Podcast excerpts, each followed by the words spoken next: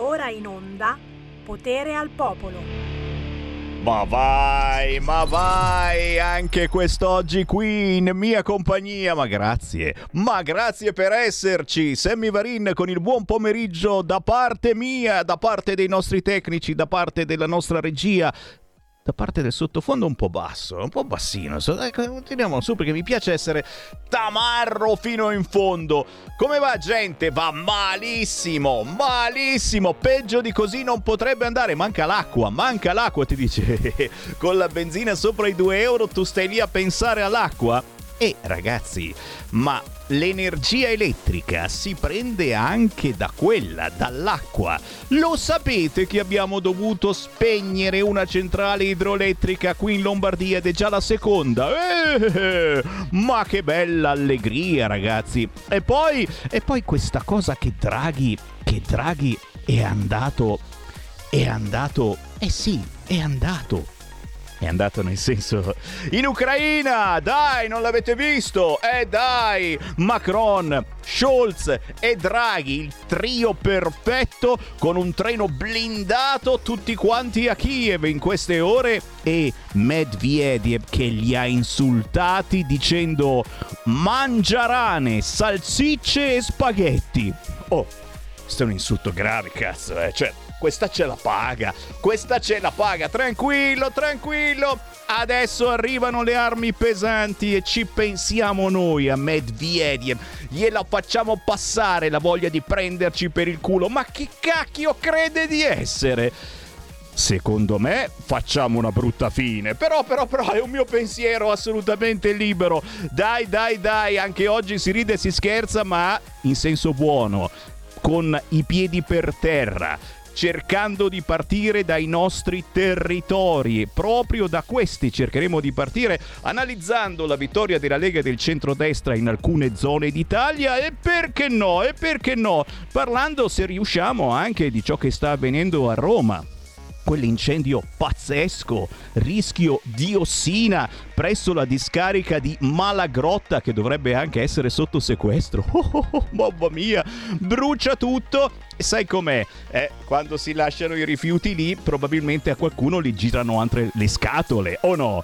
Intanto io apro subito le linee allo 0266203529, non prima di aver lanciato la canzone indipendente. Vai, vai, vai, ogni mezz'ora Sammy Varin lancia un artista indipendente e questo verrà domenica sera alla festa della musica di Saronno in provincia di Varese, dove Sammy Varin sarà sul palco a presentare. Signore e signori, la bella canzone di Maurizio Pirovano è intitolata Lentamente ti avvicini.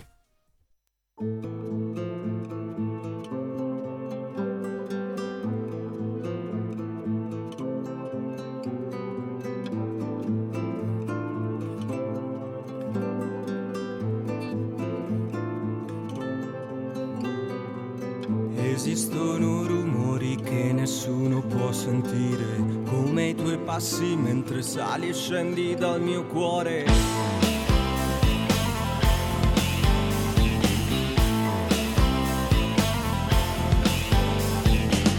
Completamente morta, lentamente ti avvicini, ti sento respirare soffocando i miei respiri, disteso sul mio letto, non sento più il mio cuore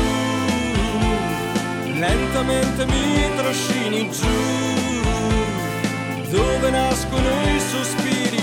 Cos'è l'amore nell'odio per un grande addio? Come l'attesa per quel giorno che non verrà mai. Completamente assorto recito la mia poesia e tu lentamente mi trascini giù, dove nascono i sospiri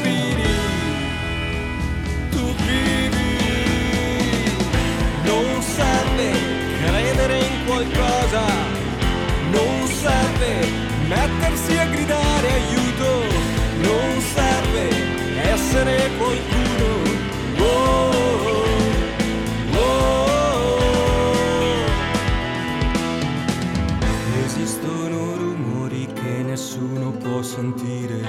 Completamente assorto recito la mia poesia e tu lentamente mi trascini giù dove nascono i sospiri, tu vivi. Non serve credere in qualcosa, non serve mettersi a gridare aiuto, non serve essere qualcuno. Oh,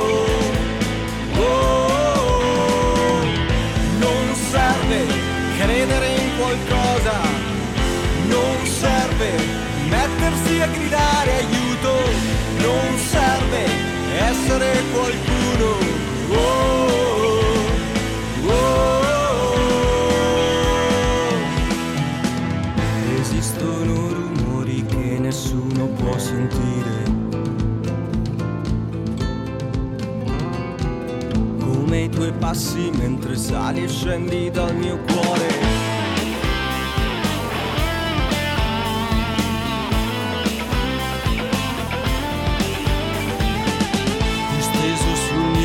Letto non sento più il mio cuore. Disteso sul mio letto non sento più disteso sul mio letto, non sento più il mio cuore, disteso sul mio letto, non sento più,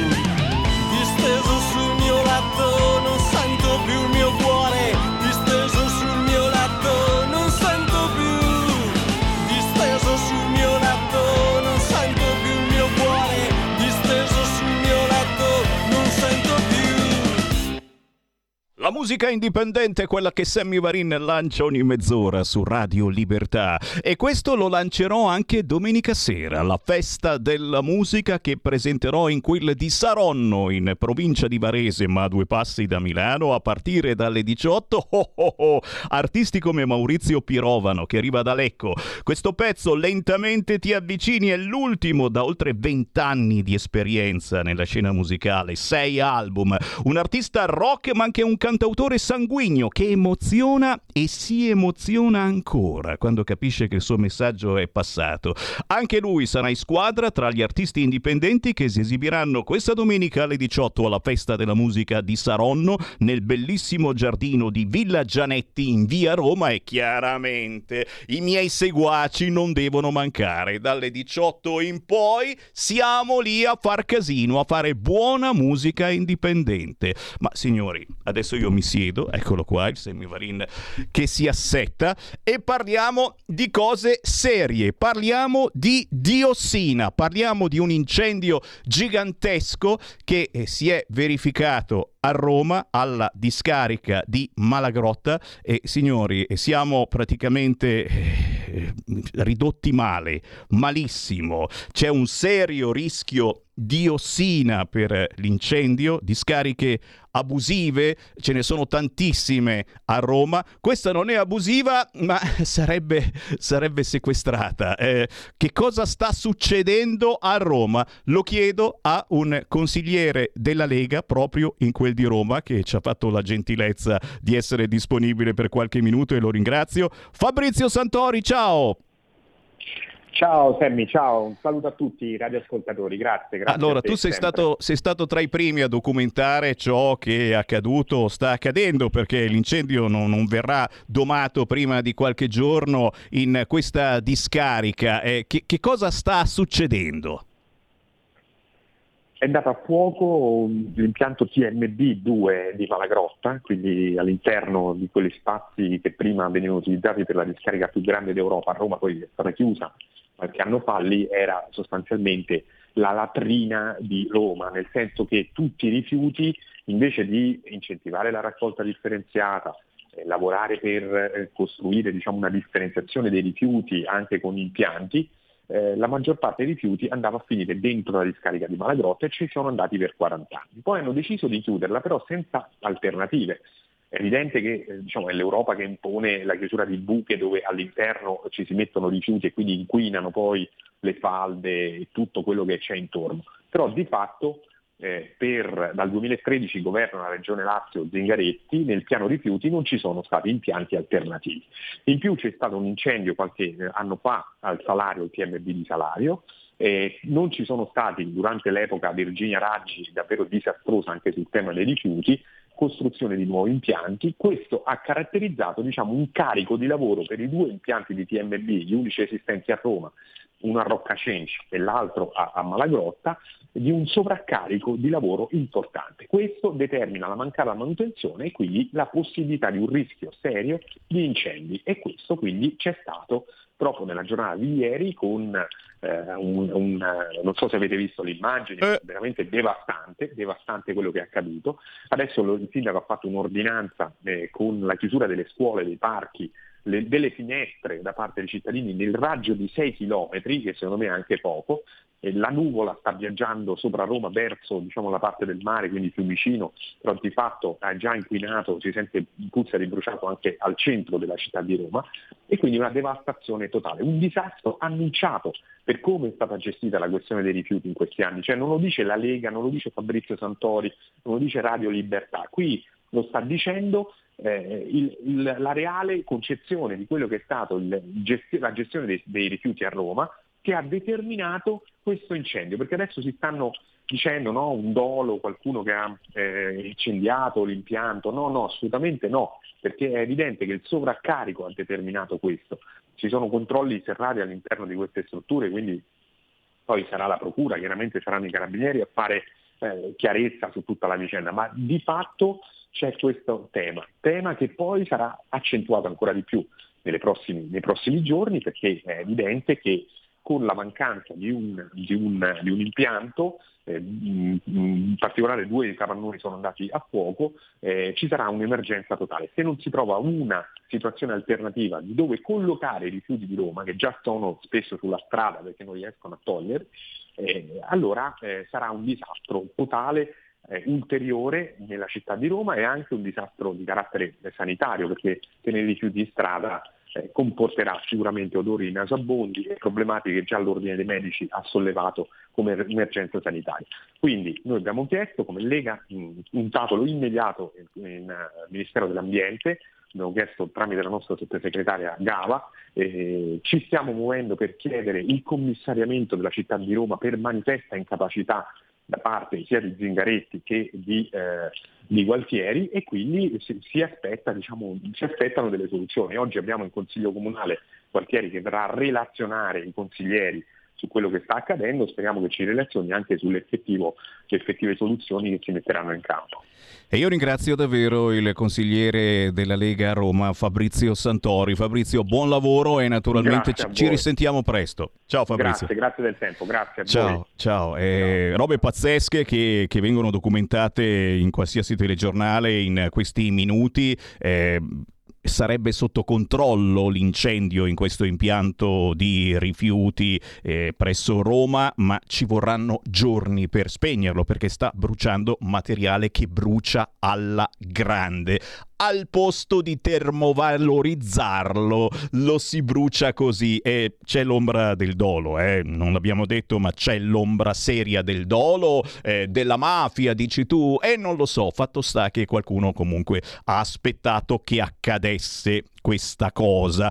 Come in altri campi, eh? non so se ve ne rendete conto, non stavate facendo anche voi un parallelismo, eh? Ehm, aspettiamo sempre che succeda noi, come sul fronte dipendenza dalla Russia sul gas, eh, tante, tante situazioni che uno dice ma non ci potevamo pensare prima. Dai, allora apriamo le linee allo 0266203529, lo sapete, Sammy Varin con potere al popolo dà potere ai territori, quindi da nord, da centro, da sud potete tranquillamente entrare in diretta e commentare le notizie per voi più importanti, partendo sicuramente mh, mm, da questo ennesimo problema, ora anche il problema diossina in quel di Roma, dopo che qualche problemino sui rifiuti ci eravamo capiti che a Roma c'era, eh, a parte gli animali selvatici che vabbè si fa un buon ragù, ma tanta tanta pattumiera così come se ne vede a Roma, forse a Palermo a volte, ma a Palermo ha vinto il centrodestra, a Roma non ancora. E, e Gualtieri sinceramente è riuscito a far venire un po' di paura, un po' di strizza ai vari dipendenti dell'AMA che erano tutti assenti in malattia. Ah,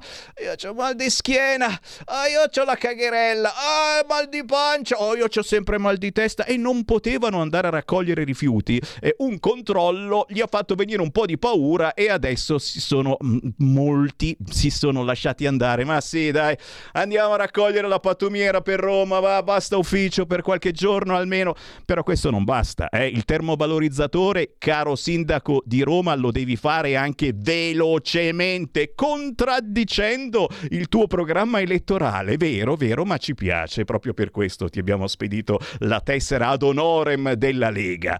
Chi vuole parlare con me? 0266 203529. Pronto? Pronto Presidente, buongiorno, Uè. sono Sergio da Bolzano. Senti, ero, ero indeciso se chiamarti Presidente o Mosè. Eh, anche Mosè non mi dispiace, mi piace l'idea di attrarre, trascinare, venite con me. Sei traghe- traghettatore. Vi porto sul mio traghetto, nel mio cerchio magico, venite, venite. Ecco, no, no, a proposito di questo discorso del traghettatore, io stamattina ho fatto zapping per sbaglio un'ora fa e su TGCOM ho visto una notizia, tu mi devi dire se è vera o no. Praticamente, siccome ho visto velocemente, non ho capito bene, mi sembrava di aver intuito che il Presidente della Regione Veneto, Grande Zaia e Giorgetti hanno detto che è l'ora di rispolverare il tema sul referendum delle autonomie differenziate e allora io ho rizzato le orecchie, ma dopo l'immagine è sparita. Ecco. Allora tu che sei il traghettatore Mosè, che ci devi portare a Poltina, questa notizia qua è plausibile o no? Ti ringrazio, grazie, grazie caro. Eh, ma certo che è plausibile, lo si dice quasi tutti i giorni. Abbiamo il nostro Cecchetti qua in Lombardia che quasi ogni giorno mette su Twitter eh, una battuta sul fronte autonomia. Il problema è che sono cose che non passano, non passano, la stampa non le fa passare perché ci sono cose più importanti e più gravi e io però ci penso a questa cosa e dico, ma davvero ci sono cose più importanti e più gravi? Ve l'ho detto anche ieri. E parlare di autonomia in questo momento, quando eh, la benzina vola sempre più su e quando ci sono emergenze pazzesche, vi dicevo prima, manca l'acqua, eh, cioè mh, siamo veramente in una situazione, l'invasione delle cavallette, se facciamo l'autonomia, può migliorare qualche cosa? E pensandoci la risposta è sì. E la risposta è sì più tasse sul nostro territorio, più soldi al nostro territorio, significa dare più forza alle regioni che purtroppo fortunatamente sono quelle che già devono trainare il nostro paese, per cui l'autonomia potrebbe essere davvero un, un bagno positivo, un'energia positiva per le regioni Lombardia, Veneto, Emilia Romagna, Piemonte, quelle che trainano questo paese. Questo forse è un buon motivo per riprendere a parlare, o forse meglio a gridare, che vogliamo l'autonomia. Chi c'è in linea? Pronto? Sono Gianni da Genova. Oila. Parole sante e giuste, quelle anche di, di, di Sergio da Bolzano che saluto con grande affetto. Il discorso è che le elezioni che ci sono state adesso sono, eh, diciamo così, non sono politiche, però danno una stura e un ammonimento di ritornare ai nostri valori che abbiamo sempre diciamo, giurato sul sacro suolo di Pontida, che sono l'autonomia, il federalismo, i territori diversi in ogni, ogni nazione italiana, naturalmente, diversi, ma che possono unirsi nella, nella concordia e naturalmente quello che è il problema numero uno è questa Unione Europea, che non è un'unione ma una disgregazione europea. E la Lega, e Matteo Salvini, il nostro responsabile, si sa benissimo che fanno di tutto per distruggere l'economia reale, la nostra società e sostituirla col multietnico, eccetera. Bisogna ritornare ai nostri temi, quando eravamo no euro non è perché la Lega è contro eh, eh, eh, l'Europa, è contro questo modello criminale di Unione Europea che con Mario Monti, Mario Draghi, sono i, i, i, i mandanti, diciamo così, gli esecutori dei mandanti extranazionali, extra-atlantico. E di conseguenza bisognerà ritornare tranquillamente alle nostre posizioni. Poi purtroppo c'è il problema che il cosiddetto centrodestra, perché la Lega non è mai stata né di destra né di sinistra. Noi i, voti che diamo al nostro movimento non lo diamo per interessi personali, sono voti di opinione, non sono di scambio, come purtroppo il PD ha una base elettorale di 8-10 milioni di, di, di, di elettori perché prendono tutti i voti dai parassiti che sono nei ministeri di Roma e purtroppo in tanta parte del pubblico impiego, mentre invece nel pubblico impiego c'è la sanità, ci sono altri reparti dove lavorano bene, ma su oltre 3 milioni e mezzo di dipendenti pubblici eh, ce ne sono tantissimi che non fanno un ma- una mazza, soprattutto nei ministeri, nel, nel, al Quirinale, nel, nella Corte Prostituzionale, nella magistratura che avevamo la possibilità di mettere una piccola pietra. Grazie, grazie. Diciamo che c'è tanto, tanto da lavorare, è vero, tanto, tanto da lavorare e anche da incazzarsi. Eh. Ah, PS, mm, la Russia ci sta tagliando ancora dell'altro gas. Garantito solo il 65% dei flussi chiesti da Eni. E questo solo perché Sammy Varin prima ha scherzato su Medvedev. Dai, adesso! Eh, ma che fighettini questi russi non vi faceva. Sì, che devo avere a casa anche una maglietta di Putin, quasi quasi domani la porto. E eh, vabbè, d'altronde Medvedev, scusa, ci piglia in giro. Ci ha detto mangiarane, salsicce e spaghetti. È uno scherzo, tu dici, però, però non deve fare così. Eh, sì, sì, siamo al 65% dei flussi. E chiaramente è un ricatto, tu dici. Beh, eh, loro dicono togliete, togliete le sanzioni. ed effettivamente, se togliamo le sanzioni, magari riusciamo a far arrivare anche il grande grano in Africa e anche qui da noi non siamo tanto messi bene. 0266203529, pronto? Carissimo. Quella. Vittorio sono. Palermo libera. Palermo, Palermo ha vinto l'elezione come te l'ho detto io. Bravo. Ha vinto però sempre con le scianezze delle, delle, dei votanti, perché chi non capisce non è che sono loro, sono il popolo che non, non deve capire affermo sempre che eh, poco fa il, eh, l'amico che ha parlato lo apprezzo perché almeno nella Lega federalismo sono, è stato sempre compatti e non capisco alcune cose, per esempio, perché io lo so, il marcio da dove viene, io, io lo so, non è che viene solo dai ministeri, che è un bannonendo nell'astri, il marcio viene, inutile che noi ci giriamo la faccia, c'è una CGL che è una rete che testa qualunque tipo di comune con le camere nazionali, i, i, nazionali, non erano fascisti, i camere del lavoro. Di là si dipartono tutti, si parte l'ARCI, si passano i cooperativi, si passano i, i coppe, si, si passano tutte queste, co- tutte queste cose, sono i portatori dei voti, perché non riesco a capire, per esempio a Palermo, il primo partito piglia nuovamente un PD, sarebbe il filo Orlando con il costo, e non riesco a capirlo. Tutti si lamentano, pensando che da vecchio continua a manovrare e, e, e, le persone ci danno il voto. Cioè, noi l'abbiamo presa, anche la Lega, eh? attenzione, tre consiglieri comunali si sono presi, giusto? Sì. Vero è che posso accertare che due persone che ci hanno dato il voto a uno della Lega, amico mio, praticamente nella cabina non ci risultano. Quindi anche imbrogli continuano a esserci, caro, caro cosa.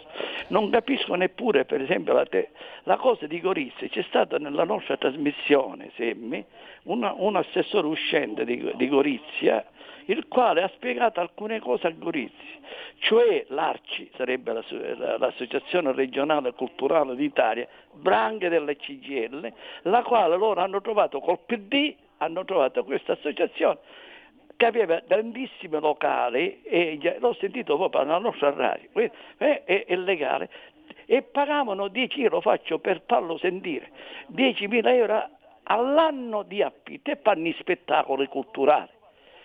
I, i, la Lega ha trovato quello che è stato intervistato, trovarono che poi c'erano 160.000 euro, pagavano 10.000, 160.000 tra acqua consumata e luce e ci fecero la causa. Queste sono parole che ho sentito alla radio, ecco perché ascoltare Radio Padana, ascoltare te, ascoltare, eh, oggi la radio ha preso uno sviluppo meglio e se si può estendere sempre verso i cittadini, forse, forse cominceremo a aumentarci in tutta Italia. Grazie, grazie caro, un abbraccio a Palermo dove il centrodestra ha vinto non abbastanza certamente perché eh, alcuni importanti consiglieri della Lega, il nostro Igor Gelarda purtroppo è rimasto fuori, io sono sempre qui speranzoso che dico dai magari salta fuori, eh, vabbè. dove però il Magna Magna è stato forte, abbiamo sentito la storia dei presidenti di seggio che mancavano, l'unico seggio che funzionava da Dio qual era? Quello dove votava il Presidente della Repubblica, chissà come come mai? Stai ascoltando Radio Libertà. La tua voce libera, senza filtri né censura. La tua radio. Stai ascoltando Radio Libertà. La tua voce libera, senza filtri né censure. La tua radio.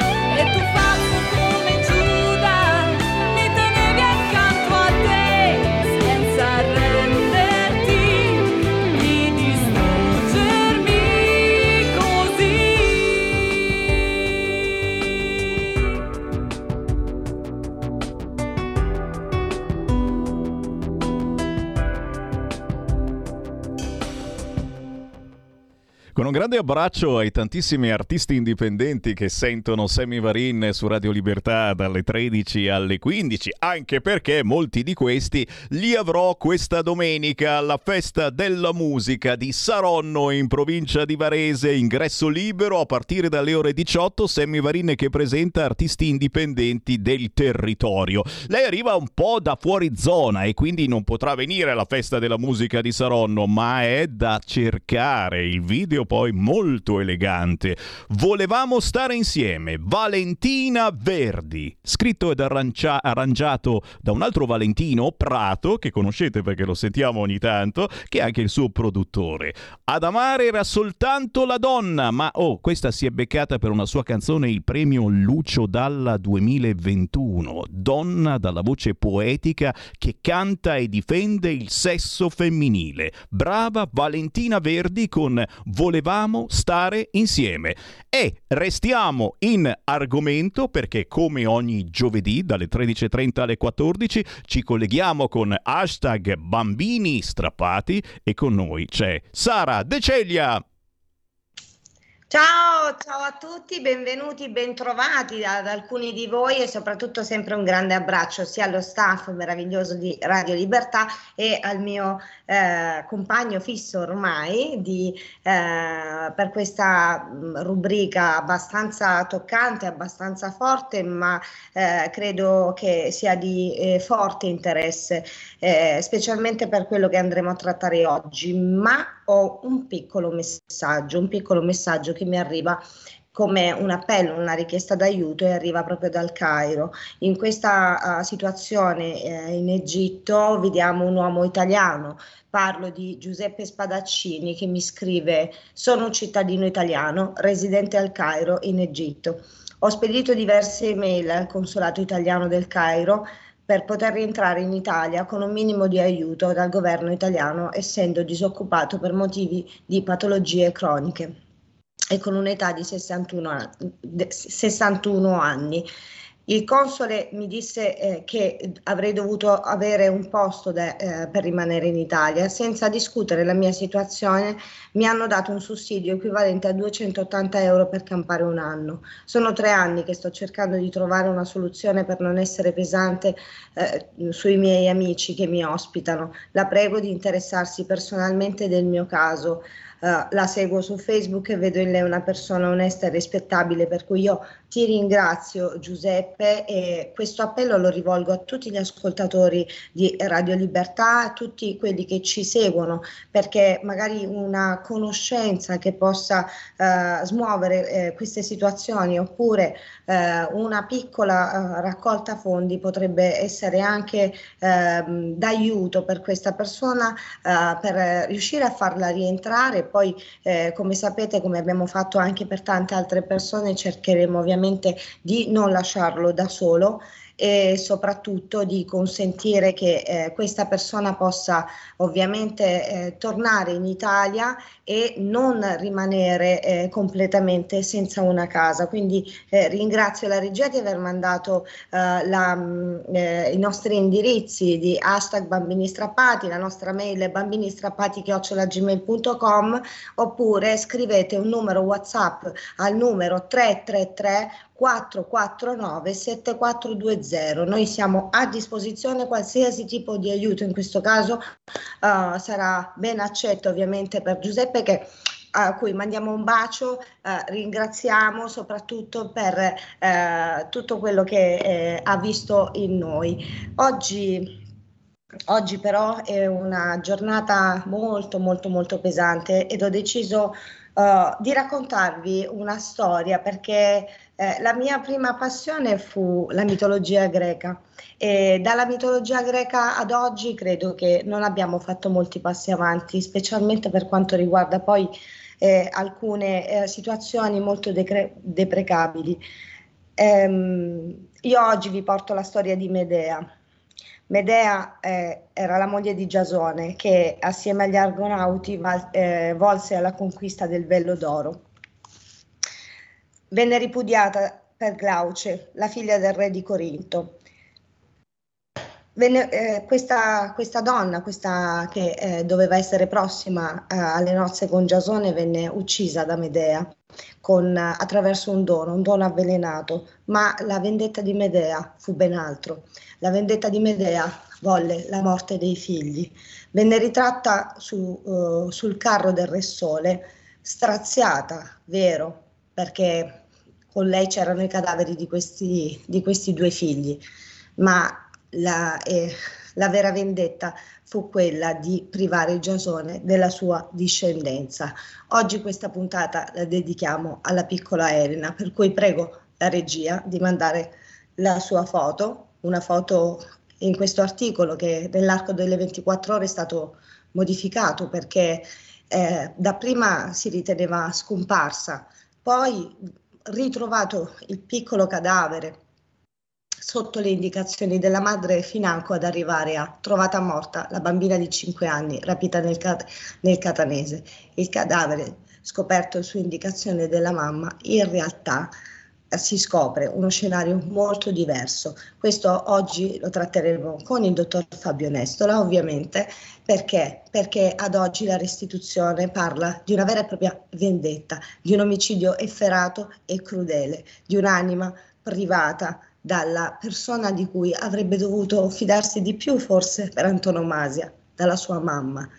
Benvenuto Fabio. Ciao Sara, un saluto a te, un saluto a Sammy e a tutti quelli che ci ascoltano. Toccante la tua introduzione, però eh, devo dire che adesso a me, mh, com- come premessa, parleremo sì di questo caso, ma a me interessa poco, veramente poco, le, le fasi processuali, quello che verrà deciso, le eventuali sanzioni eh, che, che, verranno prese per eh, la responsabile o i responsabili di, di questo episodio. Un pensiero doverosamente va ad Elena, non potrebbe essere diversamente.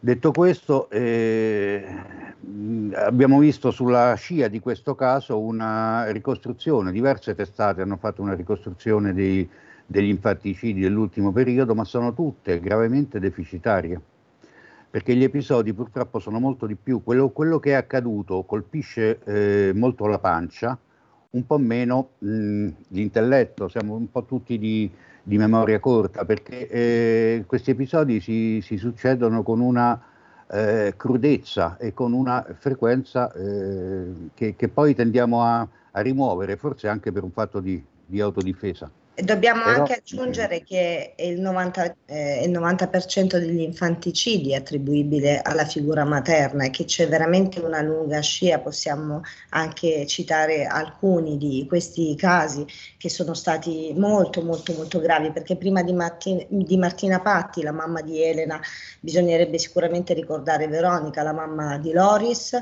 e ancora Anna Maria Franzoni, madre del piccolo Samuele, ma da Uh, da meno non sono state le due bambine cingalesi uccise in una uh, struttura madre-bambino dalla mamma Edith uh, di due anni, da mamma Patrizia e siamo solo oh, a 379 tra il 2000 e il 2014.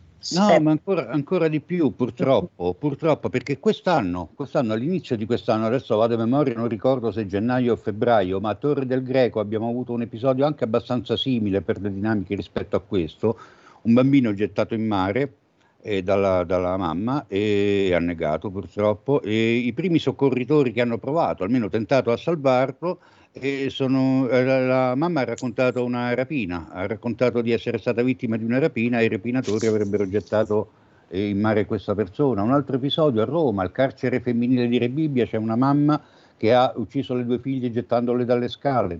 Eh, un altro episodio ancora, lo scorso anno 2021, Perugia, un episodio particolarmente efferato perché c'è una mamma che ha ucciso il proprio bambino a coltellate Dopodiché lo ha fotografato e ha mandato la foto al proprio eh, marito dicendo ormai è morto e, e, poi una conclusione che dà la misura del, del, del, disturbo mentale. Ha preso il bambino, l'ha portato in un supermercato e l'ha depositato sul nastro trasportatore di una cassa.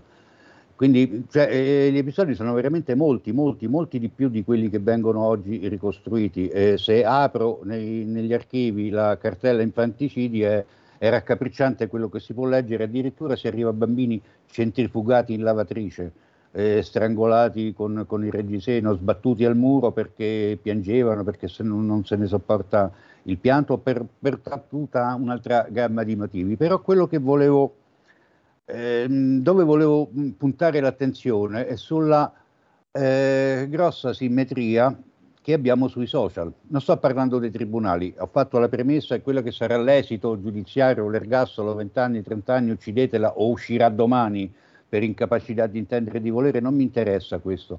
mentre invece la percezione collettiva, eh, quella sui social, è eh, costante, anche qui c'è una costante che si ripete per tutti questi episodi. Eh, come possiamo noi giudicare? Chissà che cosa aveva sofferto.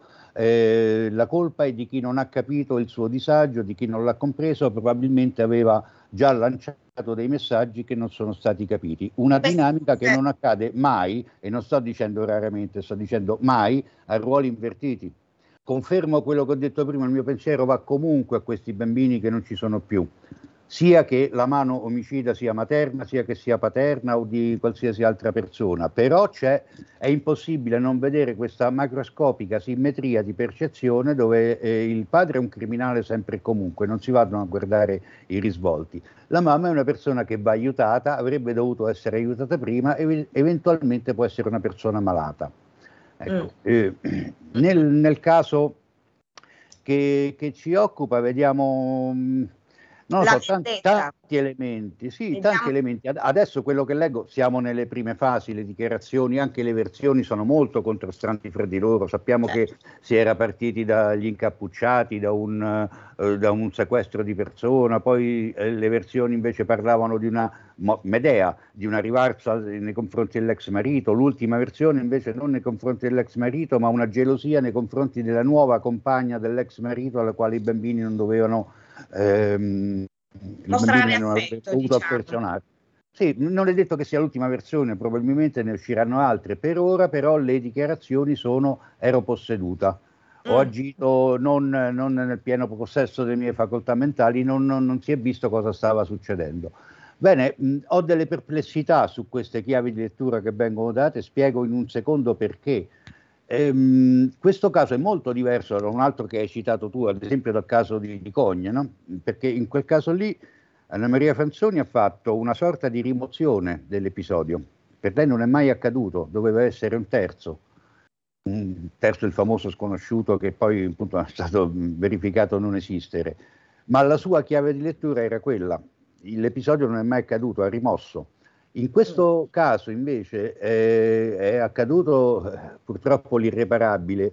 Eh, immediatamente dopo c'è stata una perfetta lucidità per eh, costruirsi un alibi o perlomeno tentare di farlo anche in maniera molto maldestra perché l'alibi è durato mezz'ora, insomma gli, inquirenti si sono resi conto immediatamente della mh, scarsa credibilità delle versioni, non c'era una telecamera credo che avesse nessuno. Credo, scusami se ti interrompo, che una patologia non, eh, non, avrebbe potuto essere snocciolata così velocemente come un castello di scuse che in realtà reggeva eh, sul nulla, anche perché poi eh, voglio ricordare tra tutto quello che hai detto eh, che mh, la fattispecie proprio del contesto dove si sviluppa questa storia invece era a conoscenza. La prima linea, che effettivamente poi si è esposta mediaticamente, quindi i parenti più prossimi eh, hanno fatto delle dichiarazioni per cui hanno assistito a questa violenza, quindi la percezione che sarebbe potuta sfociare in questa eh, grande violenza e questa grande crudeltà eh, non ha in realtà smosso gli animi e fatto in modo che queste persone effettivamente eh, provassero a salvare questa bambina, anche solo magari da semplici percosse fino a poi arrivare al vero e proprio infanticidio, per cui oggi piangiamo ancora un'altra bara bianca. Ah, certo, questa è un'ultima riflessione fondamentale per cosa avrebbe potuto fare il padre, abbiamo visto molte interviste della, della zia, della nonna, mm, la zia e la nonna paterna che avevano percepito questo allarme, quindi il grosso interrogativo, anche questo che circola eh, insistentemente sui social, è dove era questo padre. In qualche maniera bisogna comunque ehm, diluire le responsabilità anche sulla figura eh, paterna. Ma dicevo, il comportamento eh, immediatamente successivo all'evento criminoso, quindi la costruzione di, di, un alibi, la recita per avvalorare questo alibi presso la stazione dei carabinieri, cioè, quindi presuppone una certa lucidità. Ho delle difficoltà, ammetto i miei enormi limiti, non sono un neuropsichiatra infantile, non sono un neuropsichiatra in generale. Ma ce l'avremo presto a commentare con noi queste certo. Certo, Parlo certo. del professore Giovanni Battista Camerini che credo che sarà con noi la prossima sì. puntata insieme anche a un'altra ospite in questo sì.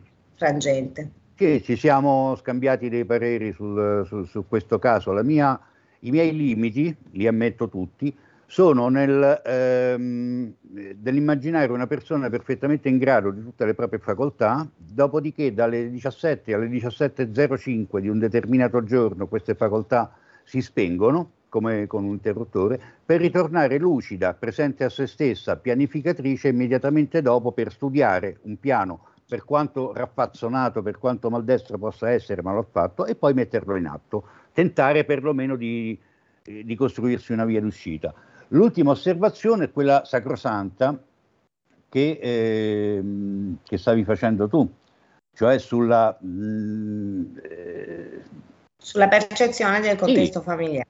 Sulla percezione del contesto familiare. Allora, eh, però proviamo a, ad immaginare, abbiamo una casistica immensa di episodi concreti precedenti, alcuni anche molto attuali, alcuni anche trattati da te in, in questo spazio.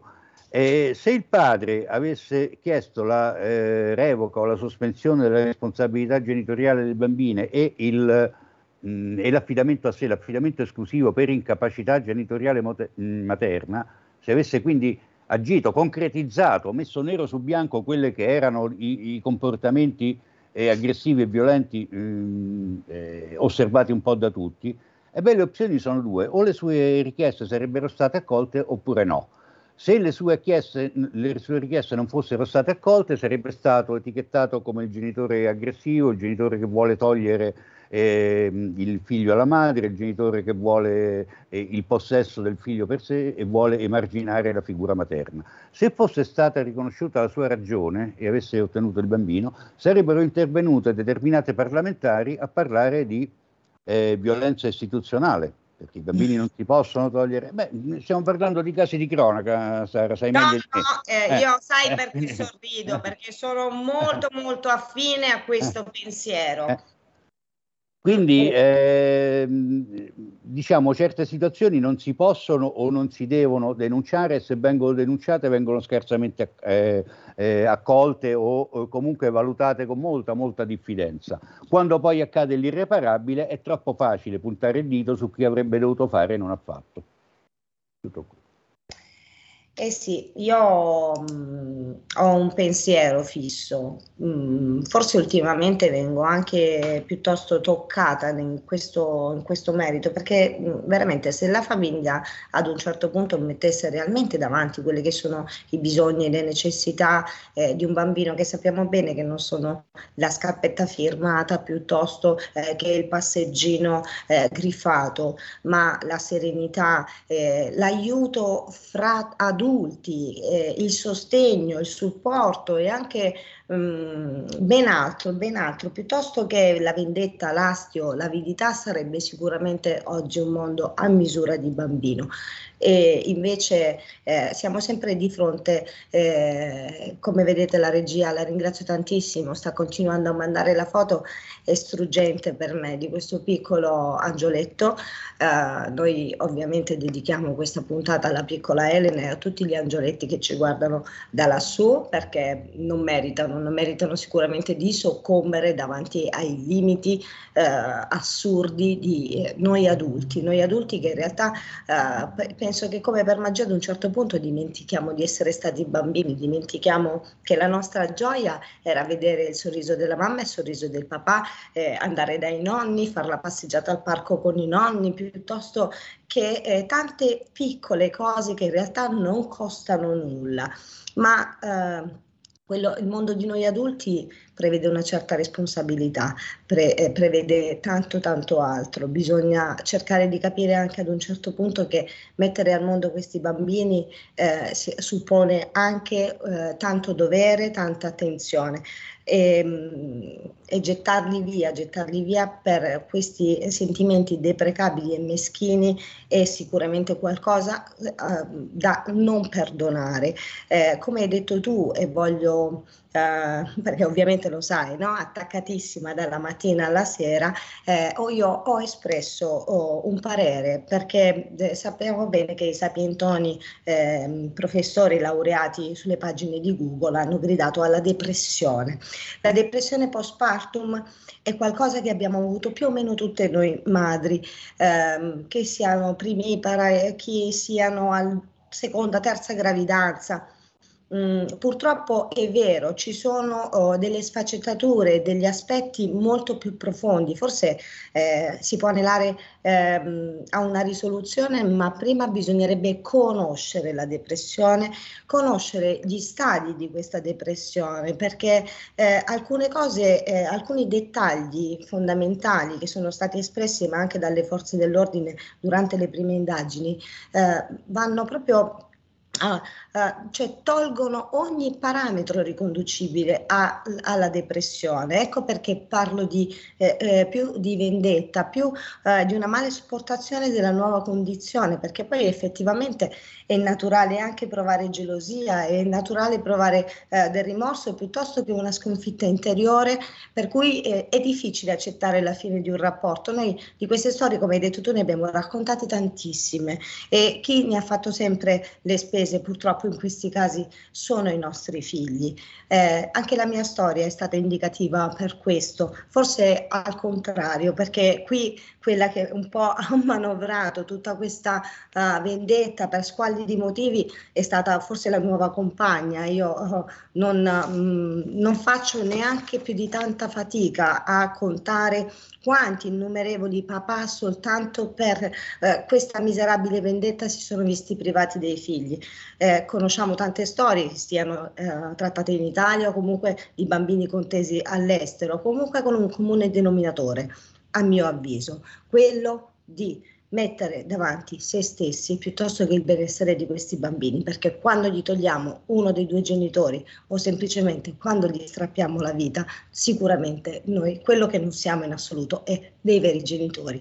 Io, Fabio, ti lascio gli ultimi minuti perché so che comunque hai eh, ancora qualche chicca da riservarci e ti prometto appunto, come ho detto, un approfondimento professionale per questo aspetto perché lasceremo veramente ai professionisti che si occupano di questo di delucidarci su quali possono essere le tante sfaccettature delle patologie possibili, sia in questo caso che in tanti altri, come abbiamo visto, perché mi dispiace, ma eh, forse mh, sono un po' malfidente, ma io anche a questo vuoto di memoria di Anna Maria Franzoni faccio fatica un po' a credere, specialmente di tutto quello che poi si è visto nell'esposizione mediatica. Purtroppo eh, sono andati in onda anche i video dal Maurizio Costanzo, che io ricordo, e tanti altri, dei fuori onda, dove eh, in realtà questa emotività era molto comandata. Quindi mm, torno ad esprimere il parere che forse prima di giustificare e di inventarsi una cosa piuttosto che un'altra, bisognerebbe effettivamente aspettare, come dici tu, la fine di un procedimento e cercare magari da lì di trarne delle conclusioni plausibili. A te Fabio. Ma guarda, mh, l'ho detto, ancora, usciranno ancora tante, tante versioni diverse, quindi qualsiasi eh, posizione netta oggi è prematura, non potrebbe essere eh, diverso, però esprimo i miei dubbi, le mie perplessità perché non so, veramente non so dove collocare il confine fra una effettiva incapacità di intendere e di volere ad orologeria, proprio per determinati momenti, e delle strategie processuali lecite, per carità, però delle strategie processuali per eh, ottenere delle pene blande o addirittura vedersi eh, riconoscere il diritto a non essere processato perché non in grado di, di, di sostenere un processo. Per questo non, non so veramente dove sia questo questo confine. Un'ultima cosa, nel salutare te e Sammy, volevo fare un riferimento all'appello iniziale che hai fatto, sì. alla, all'aiuto per eh, l'amico, in Egitto, per l'amico in Egitto che dalle istituzioni ha ricevuto sostegno per 280 euro con i quali avrebbe dovuto sopravvivere un anno. Bene, questo dalle dare... istituzioni egiziane, eh? non dall'Italia.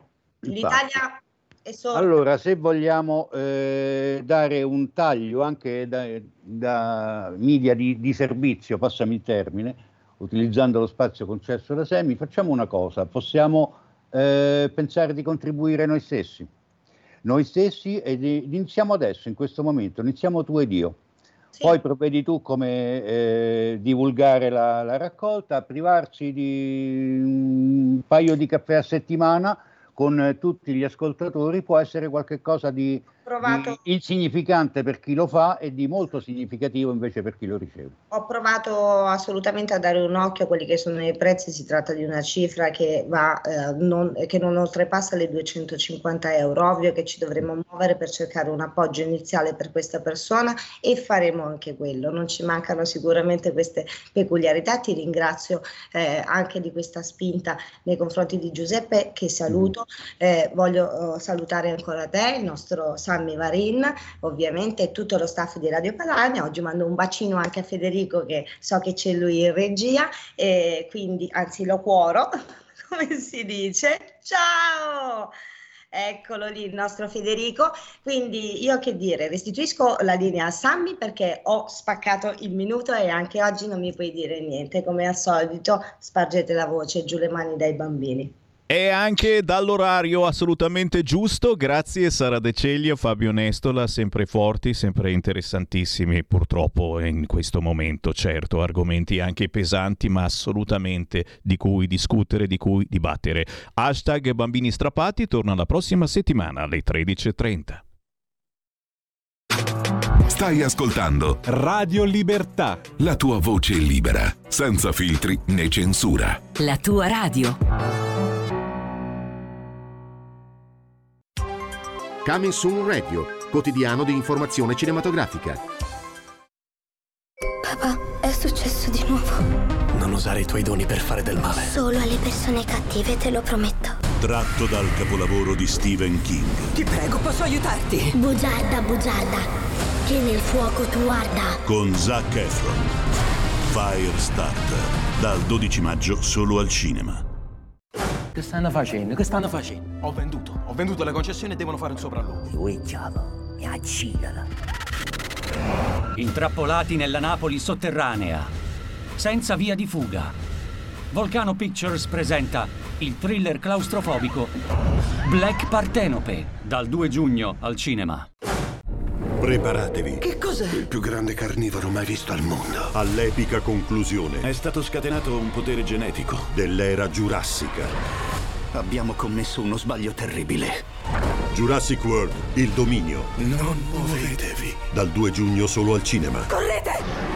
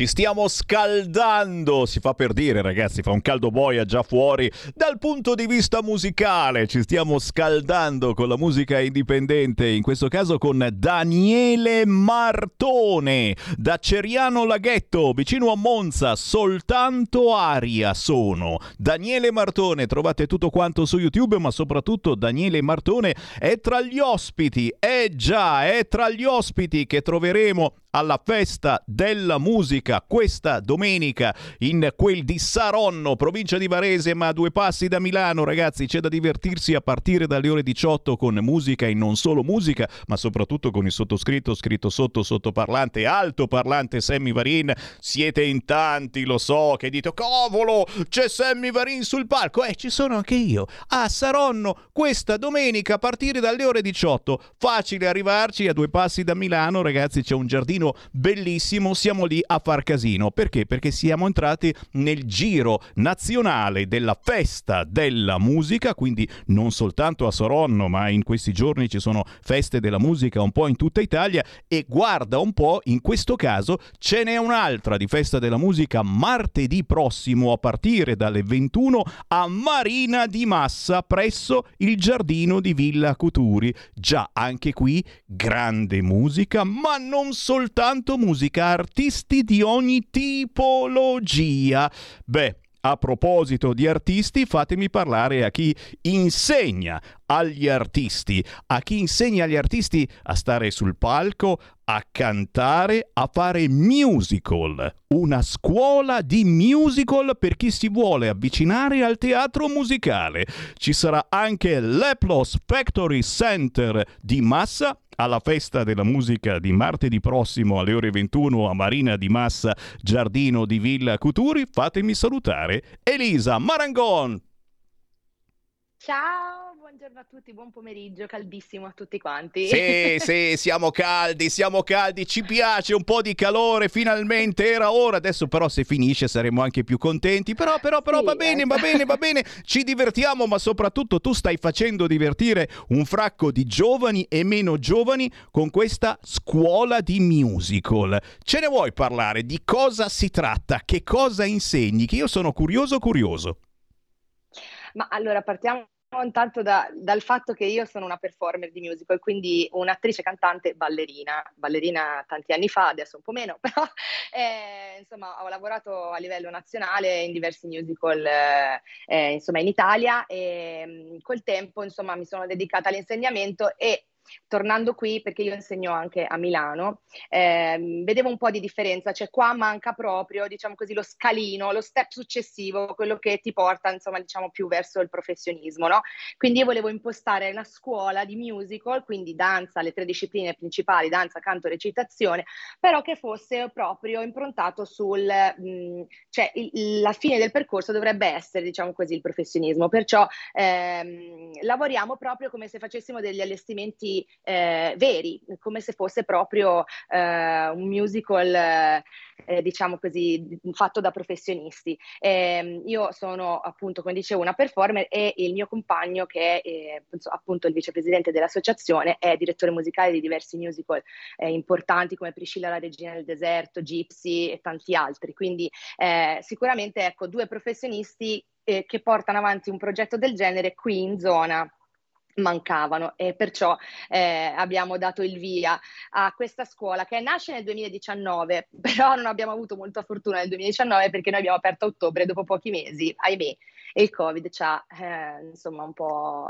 insomma ci ha fatto chiudere diciamo così. Abbiamo dovuto eh, per forza di cose abbandonare una, sospendere diciamo così il progetto eh, che è rinato quest'anno. Quest'anno siamo riusciti a, a farlo rivivere e nonostante insomma eh, abbiamo vita, abbiamo avuto insomma la vita, è, è, siamo nati da poco, abbiamo vita breve, tra virgolette, eh, eh, comunque sì, abbiamo fatto già un sacco di cose, abbiamo fatto diversi concorsi, eh, i più importanti che ci sono in Italia di musical, che sono il Musical Day a Milano, e, e, e, lo stesso un altro concorso di musical alla Fortezza eh, durante Danza in Fiera. E poi abbiamo fatto diversi eventi, tra cui questo, per il quale ringraziamo tra, tra l'altro tantissimo eh, Carmen Federico e tutto il comune di Massa, insomma, che ci hanno invitati a partecipare e poi a breve ho visto che insomma sono passate anche le locandine dei saggi, avremo, avremo i nostri saggi e in più una cosa che mi piace proprio dire della mia scuola è che eh, abbiamo una sorta di obiettivo finale per gli allievi, no? sia per chi vuole fare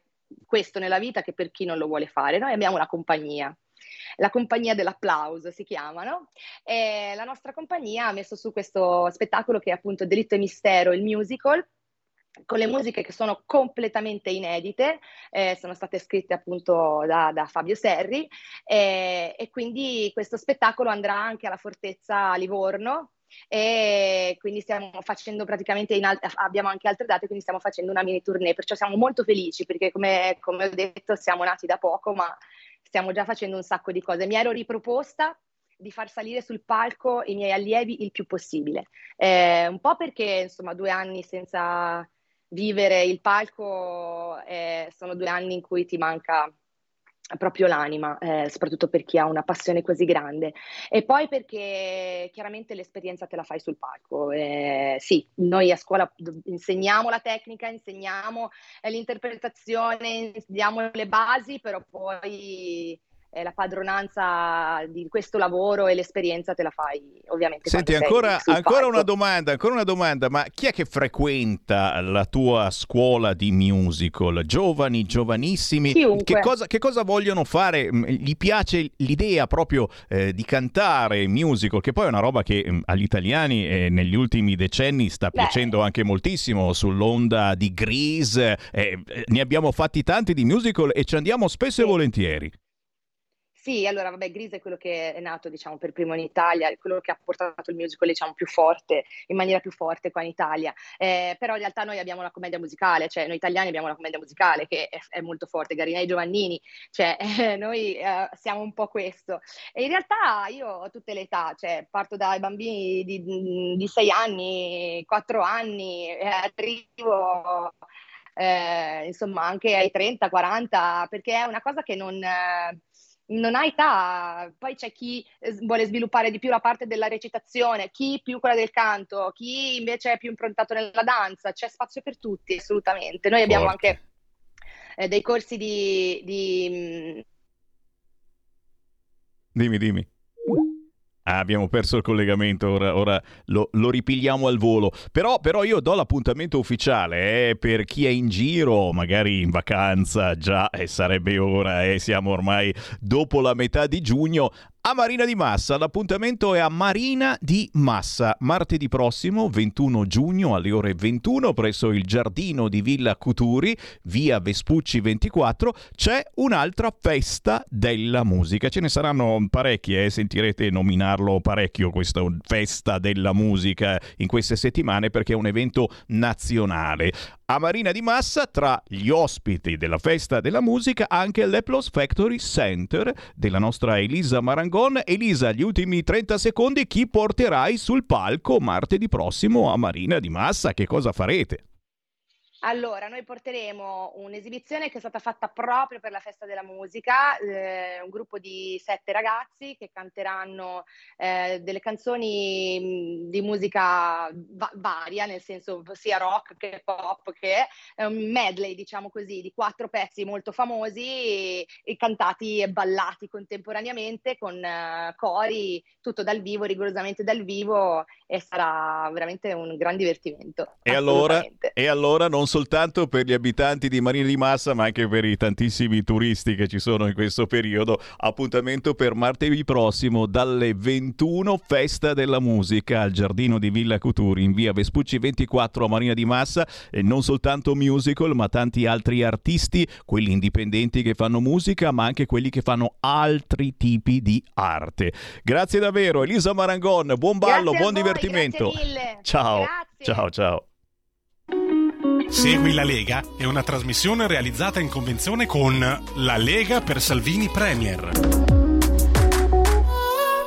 Beh, segui la Lega, soprattutto segui il Sammy Varini in questo caso, eh, perché io non sarò a Marina di Massa, ma sarò alla festa della musica di questa domenica a Saronno e ringrazio gli amici che mi stanno scrivendo dicendo ti vengo a salutare. Sì, perché l'ingresso è assolutamente gratuito. Questa domenica dalle 18 alle 22 si fa musica presso il giardino di Villa Gianetti in via Roma 20 a Saronno musica indipendente, chiaramente, gli artisti del territorio. L'abbiamo sentito prima, Daniele Martone, ma anche Maurizio Pirovano, ci sarà Gypsy Fiorucci, ci sarà Alex Evna, cantautrice bravissima che vedete spesso e volentieri su Antenna 3 Lombardia, Ucraina. Ci sarà Benedetta Spagnoli, Anna Borghetti, ma anche il mago John Librizzi. Insomma, ce n'è veramente per tutti i gusti e avrete l'occasione di incrociare il semivarin di Radio Radio Libertà. Ribadisco e disco riba questa domenica 19 giugno a Saronno a partire dalle ore 18.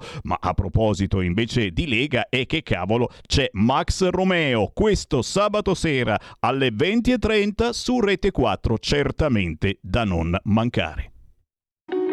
Segui la Lega è una trasmissione realizzata in convenzione con La Lega per Salvini Premier.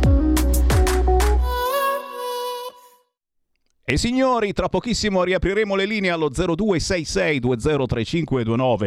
Sono tanti gli argomenti. Da... Mamma mia, ragazzi, stanno uscendo di quelle notizie che dice Sammy Varin, mi stai prendendo in giro.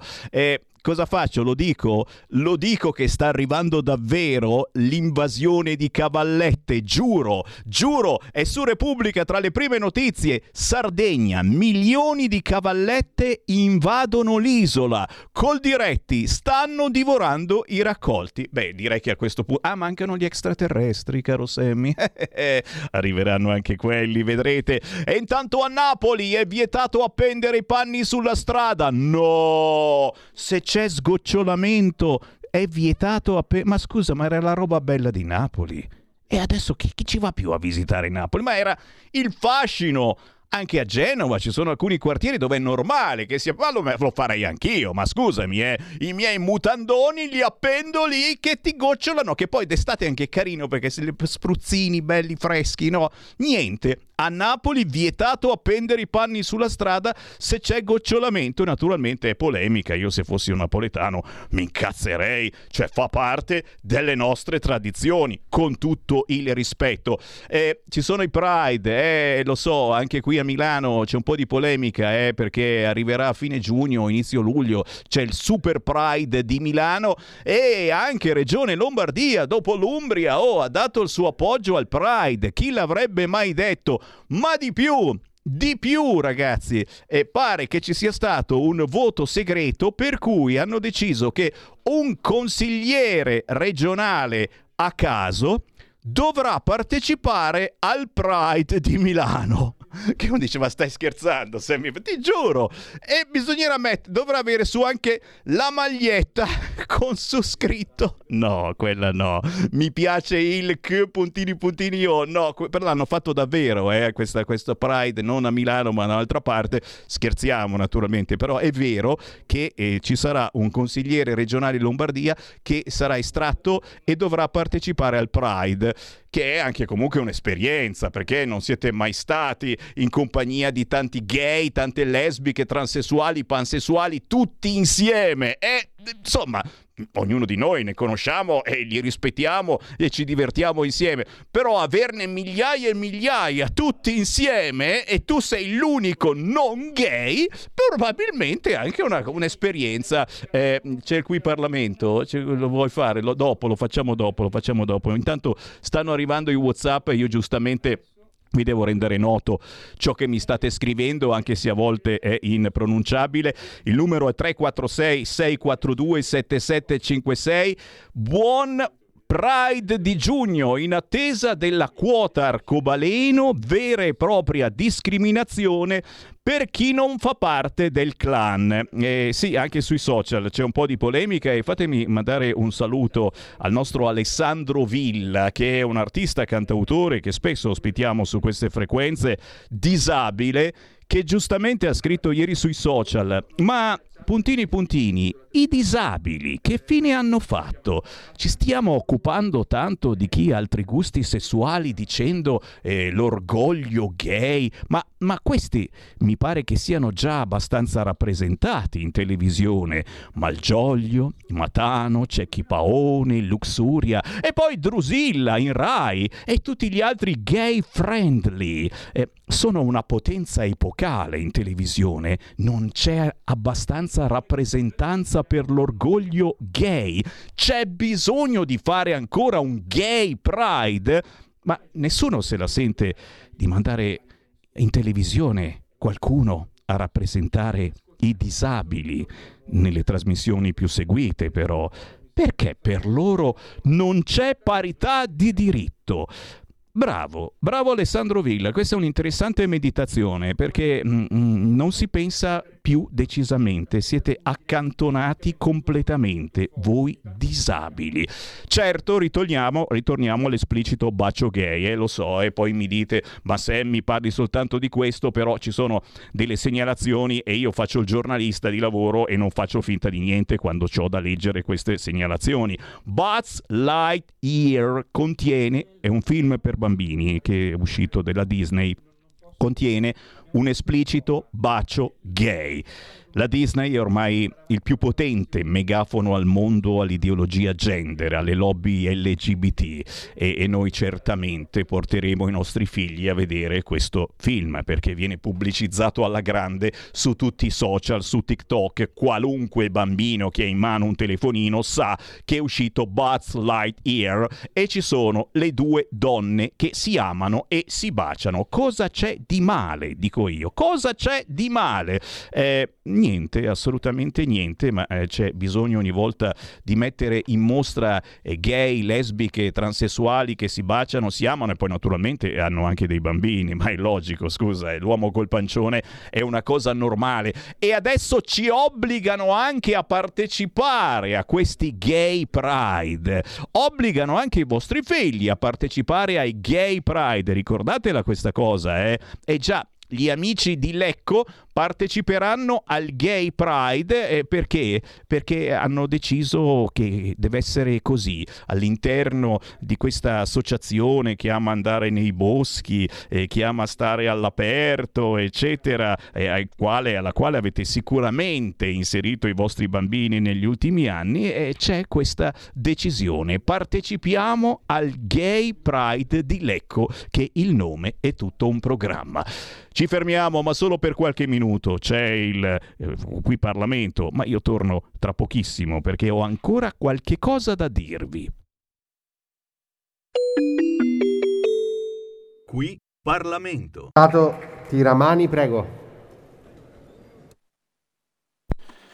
Grazie Presidente, anche noi come gruppo Lega abbiamo partecipato alla creazione di questa mozione unitaria che riguarda appunto la riorganizzazione dell'assistenza sanitaria territoriale, credendo appunto che dopo la fragilità degli anni del Covid sia molto importante riuscire a dare un'impostazione quadro, così come il Ministero ha partecipato con la formulazione del del DM71 a una riorganizzazione territoriale affinché tutte le regioni non vadano in ordine sparso. Siamo però un po' così contrariati dal fatto che il provvedimento più importante della legislatura, che era il DM71, sia stato fatto per decreto ministeriale, sia stato portato direttamente in conferenza Stato-Regioni. Ecco, su questo avremmo preferito discuterlo qui nel consesso parlamentare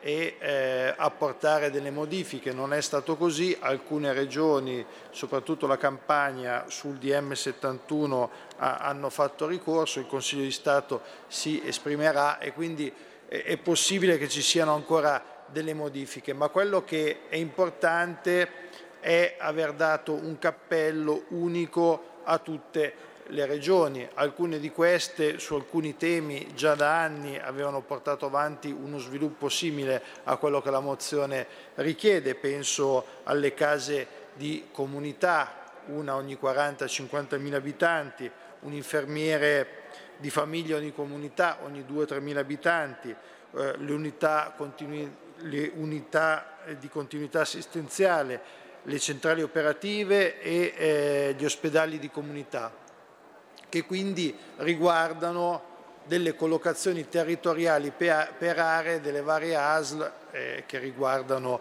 le province. Però anche qui andiamo ad individuare sicuramente da PNRR grossi investimenti strutturali, quindi tante strutture per cercare di dare assistenza ai cittadini, ma la mia preoccupazione, come quella di tanti colleghi, non è le strutture che in Italia, a mio modo di vedere, sono spesso all'avanguardia. Qui abbiamo un problema organizzativo, abbiamo un problema di personale. Negli anni, soprattutto durante i primi decreti Covid eh, sono state raddoppiate e triplicate addirittura le borse di studio per permettere ai medici ospedalieri e di base di potersi specializzare in un numero maggiore e quindi di poter andare a rimpolpare gli organici spesso ridotti all'osso che i nostri servizi pubblici hanno, ma è su questo che dovremmo lavorare. Adesso la mozione chiaramente parla di aspetti legati agli investimenti, ma noi siamo molto più preoccupati come Lega dalla mancanza di personale negli ospedali e nella medicina territoriale di base. Eh, su questo bisognerebbe lavorare perché troppo spesso leggiamo di interi reparti ospedalieri appaltati all'esterno perché eh, semplicemente per la legge Madia gli ospedali e, le continuità assistenziali non possono ingaggiare medici in quiescenza e dobbiamo appoggiarsi quindi a cooperative, società che invece i medici in quiescenza li possono utilizzare e ha dei costi che sono il doppio o il triplo di uno stipendio pubblico. Queste sono delle storture, sono delle cose che andrebbero affrontate e che però in questa mozione non siamo riusciti a introdurre. E lo stesso vale per gli infermieri, bisogna allargare secondo noi i corsi di studio perché in troppi reparti eh, facciamo ancora fatica a reperire il personale. L'Università del Piemonte orientale da cui provengo ha laureato eh, negli scorsi mesi 13 infermieri, il giorno dopo tutti lavoravano ma ne servivano molti e molti di più e quindi questo è un problema importante. È stato inserito, e questo grazie anche al PNRR, la possibilità di andare a investire sulla telemedicina. Abbiamo un'Italia con una morfologia complessa, il poter andare a dislocare delle apparecchiature che ti permettano di fare della telerefertazione a distanza è un aiuto ed è importante, un aiuto per il cittadino che quindi non deve percorrere 40-50 km per recarsi nel plesso ospedaliero più vicino, è un aiuto anche per il sistema pubblico e territoriale, avere un medico di base dislocato in un'unica centrale che possa fare la telerefertazione senza andare a visitare il cittadino, soprattutto per eh, delle cose minimali, aiuta, aiuta a organizzare il personale e a non sovradimensionare appunto il personale che già oggi è molto carente. Quindi abbiamo lavorato su questi aspetti con la convinzione che è stato fatto un lavoro dal governo di cui facciamo parte, un lavoro che ci avrebbe visto volentieri protagonisti in quest'Aula e purtroppo non è stato così, però noi abbiamo fissato tutti insieme alcuni paletti, alcune richieste per chiedere eh, al governo di riuscire ad andare a risolvere queste storture e soprattutto dare un'impostazione globale che vada bene per tutte le regioni. Quindi apprezziamo lo sforzo che è stato fatto dal governo, come dicevo, l'averci bypassato andando nella conferenza Stato-Regioni è stato un atto un po' così, però capiamo anche l'emergenza del momento, il fatto di eh, continuare a discutere di materia sanitaria dovuta all'emergenza Covid e, e, a tutto il post-Covid che c'è stato, eh, ha visto questo Parlamento impegnato come non mai nella dodicesima commissione da tre anni a questa parte. E sono anche tanti gli aspetti collaterali che abbiamo richiesto, abbiamo ottenuto, lo vediamo e lo vedono i sindaci dei territori, perché serve oltre alla medicina territoriale anche a dare dei servizi collaterali di base che sono sempre più urgenti e importanti. Abbiamo parlato poco fa dell'infermiere, dell'ADI per le medicazioni, per andare a aiutare i cittadini, c'è anche un problema post-pandemico che riguarda la medicina territoriale, anche se la specialità non è quella del medico, che è lo sviluppo della psicologia. Abbiamo sempre più casi che da pandemia escono con delle problematiche importanti e impattanti e quindi lo psicologo di base, un'altra richiesta che abbiamo inserito in questa mozione e riteniamo che sia fondamentale per dare assistenza ai cittadini. Riteniamo quindi questa mozione positiva e come gruppo della Lega voteremo a favore. Grazie. Qui Parlamento. Stai ascoltando Radio Libertà, la tua voce libera, senza filtri né censure, la tua radio.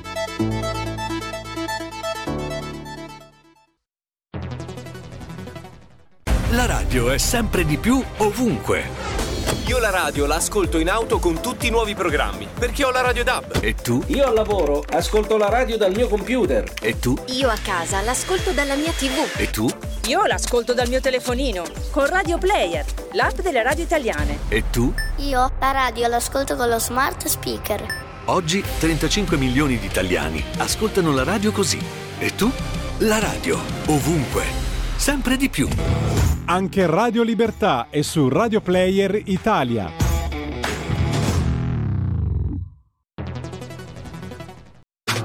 Stai ascoltando Radio Libertà. la tua voce libera, senza filtri né censura. La tua radio.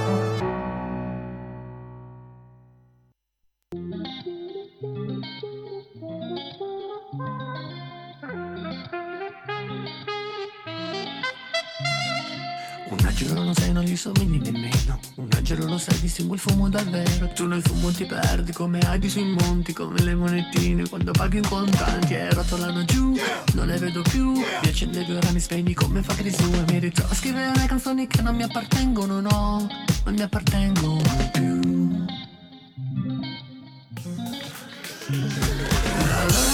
Quando racconti dell'amore? Le tue labbra sul mio cuore sanno fare ancora male. Non so cosa pensare, dire fare baciare. Mamma non mama, mamma non mami più. Se non saresti qui vicino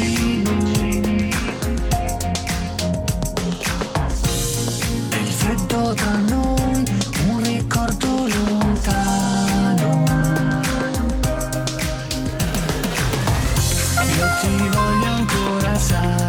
ti voglio lo stesso Adesso con chi farai? Le battaglie di sesso Tra bottiglie di Nutella, olio lubrificante Le stelle sono tante, milioni di milioni. Un angelo non sei, non gli somigli nemmeno. E allora cos'è? Lo stesso profumo. Dimmi cosa sei quando racconti dell'amore Tutto quello che non dico ma che voglio sentire. Angelo non sei, non è un problema di ali Forse di ideali diversi opposti. Come rock e rap, come Fiona e Shrek Come Lil e Greg, come me In questa notte d'inverno Un angelo lo sai A casa fa ritorno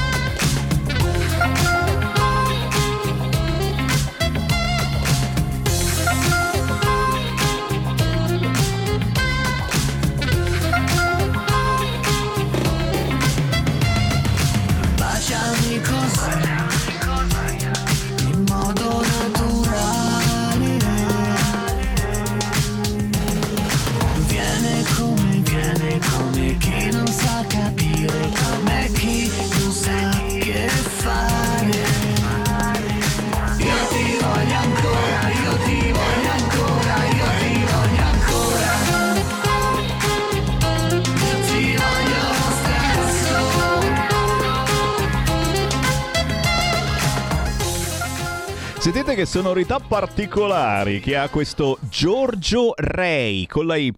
Giorgio Ray scritto tutto attaccato. Si intitola Io ti voglio lo stesso. Questa canzone particolarissima che si trova sui social, su YouTube in particolare. E pensate che il Giorgio Ray mi ha contattato proprio su Instagram. E la cosa mi fa solo che piacere perché Sammy Varin è lì per quello. Facciamo musica indipendente come nessun altro qui su Radio Libertà. Trasmettendo trasmettendo quello che le altre radio non trasmettono perché non fa business. Tranquilli.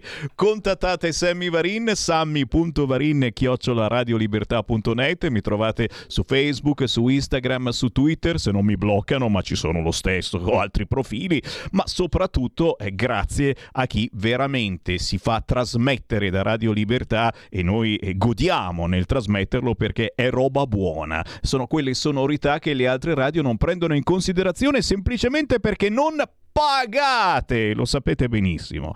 14.36, tra poco ritorniamo a sentire le vostre voci, i vostri WhatsApp al 346 642 7756, ma potere al popolo e potere al territorio e con Sammy Varin in queste settimane abbiamo seguito il percorso elettorale di un aspirante sindaco. Ho detto sindaco e stavo dicendo sindaca, no, ho detto sindaco, ce l'ho fatta, ce l'ho fatta in quel di Lissone. Abbiamo sofferto insieme a lei, ma ora gioiamo perché è stata eletta. A Lissone è sindaco Laura Borrella. Ciao. Grazie mille per l'invito. Eh, Avete beh. seguito tutta la mia campagna elettorale. Eh beh, abbiamo sofferto per te e per altri e ancora di più nel caso che non ce l'abbiano fatta, accidenti, però a Lissone, a due passi da Monza, non c'è proprio niente da dire. Subito al primo turno 50,43% e ce l'ha fatta. Claudia Borrella è diventata sindaco a Laura. Lissone. Laura. Scusa, la- scusa Laura. Avvocato, rappresenti il volto nuovo della politica locale, così ti hanno descritto su alcuni quotidiani, schierata verso l'inclusione, l'aiuto reciproco, la collaborazione sul territorio e eh, si è capita questa cosa per un gesto molto importante che hai fatto alla fine della campagna elettorale, al posto che festeggiare con la solita serata tutti insieme dove si offre da mangiare e da bere a tutti quanti, che cosa hai fatto? Abbiamo deciso come coalizione l'importo che avremmo utilizzato per fare la festa finale per la coalizione per i cittadini in piazza, abbiamo deciso invece di devolverlo alla Lega del Filo d'Oro, quindi abbiamo appunto eh, predisposto questo assegno mh, a favore della Lega del Filo d'Oro decidendo di fare questa donazione finale. La scelta è stata legata al fatto appunto che molte volte queste feste finali di piazza sono più che altro autocelebrative, ehm, in un momento invece così difficile per i cittadini italiani in generale, fare già un gesto che avesse una concretezza e eh, dimostrasse un interesse reale verso i cittadini, abbiamo preferito appunto eh, utilizzare questa seconda opzione perché secondo noi rispettava effettivamente di più anche quello che era lo spirito del nostro programma eh, dove particolare attenzione è proprio dedicata al discorso dell'inclusione e dell'attenzione anche verso il mondo della disabilità. Guarda, hai fatto veramente una cosa bellissima e dolcissima, ne parliamo tanto anche noi di disabilità nelle nostre trasmissioni. Fatto sta che adesso si comincia. Eh, Laura, quando è che si comincia? Qua- quando c'è l'insediamento ufficiale? No, ho già fatto, io sto già trasmettendo dall'ufficio del comune di Lissone, ho fatto ieri la proclamazione e sto lavorando, per cui siamo già. Fantastico, fantastico, che onore ragazzi, oh, minuto per minuto. Allora, adesso ti lasciamo lavorare, per- però, però sono curioso, secondo te qual è stata eh, una delle proposte eh, per la città di Lissone? Eh, ricordiamo, 45 passa mila abitanti, la seconda per popolazione dopo Monza. Quale pensi che sia piaciuta di più tra eh, le tue proposte ai lissonesi? Ce n'è una in particolare che la gente che ti ha incrociato in queste settimane ha detto cavolo, per questo è un buon motivo sicuramente per votarti. Ma secondo me è proprio il discorso in realtà dell'attenzione verso anche le persone, ma verso tutte le fasce sociali poi un, affrontare concretamente, secondo me, un discorso di ripartenza su Lissone a partire dalla manutenzione che è quella che purtroppo è evidente manca in questo, in questo comune. Cioè di fatto i cittadini non, non hanno mai lamentato, eh, hanno lamentato l'assenza di alcune cose basilari, qualcosa di piccolo che però condizionava fortemente il loro vivere Lissone, a partire ad esempio dalla famosa questione delle strisce blu tutte a pagamento, piuttosto che la mancanza appunto di manutenzione manutenzione, di cura del verde e quant'altro. Eh, quindi quello sicuramente, probabilmente appunto l'attenzione verso il loro vivere quotidiano che era comunque ricompresa all'interno del programma. Capite?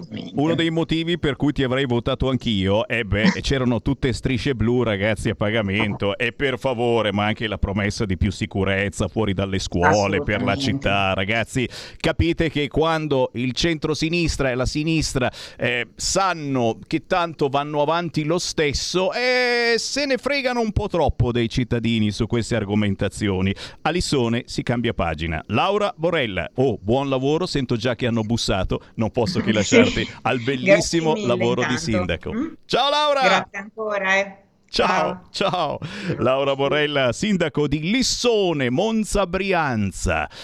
Mi volete chiamare? 0266203529. Abbiamo ancora una manciata, anzi due manciate di minuti in mia compagnia e il bello di Sammy Varin è che vi ascolta, per cui qualunque argomento abbiate da controbattere, siete d'accordo con me, non siete d'accordo con me, oh ragazzi oggi è veramente pieno a pieno zeppo eh, di cronaca tutta brutta, ma, ma soprattutto guarda, guarda il, il, disastro delle risaie. Se non aprono le dighe, metà raccolto è perduto. Mm, c'è, c'è l'emergen- l'emergenza siccità anche qui in Lombardia, ma il problema è che ci sono le centrali idroelettriche ferme qui in Lombardia. Quel poco di energia che riuscivamo a inventarci con la forza dell'acqua, niente, non c'è più acqua e stanno arrivando le autobotti. Tu dici, manca l'invasione delle cavallette? Vallette?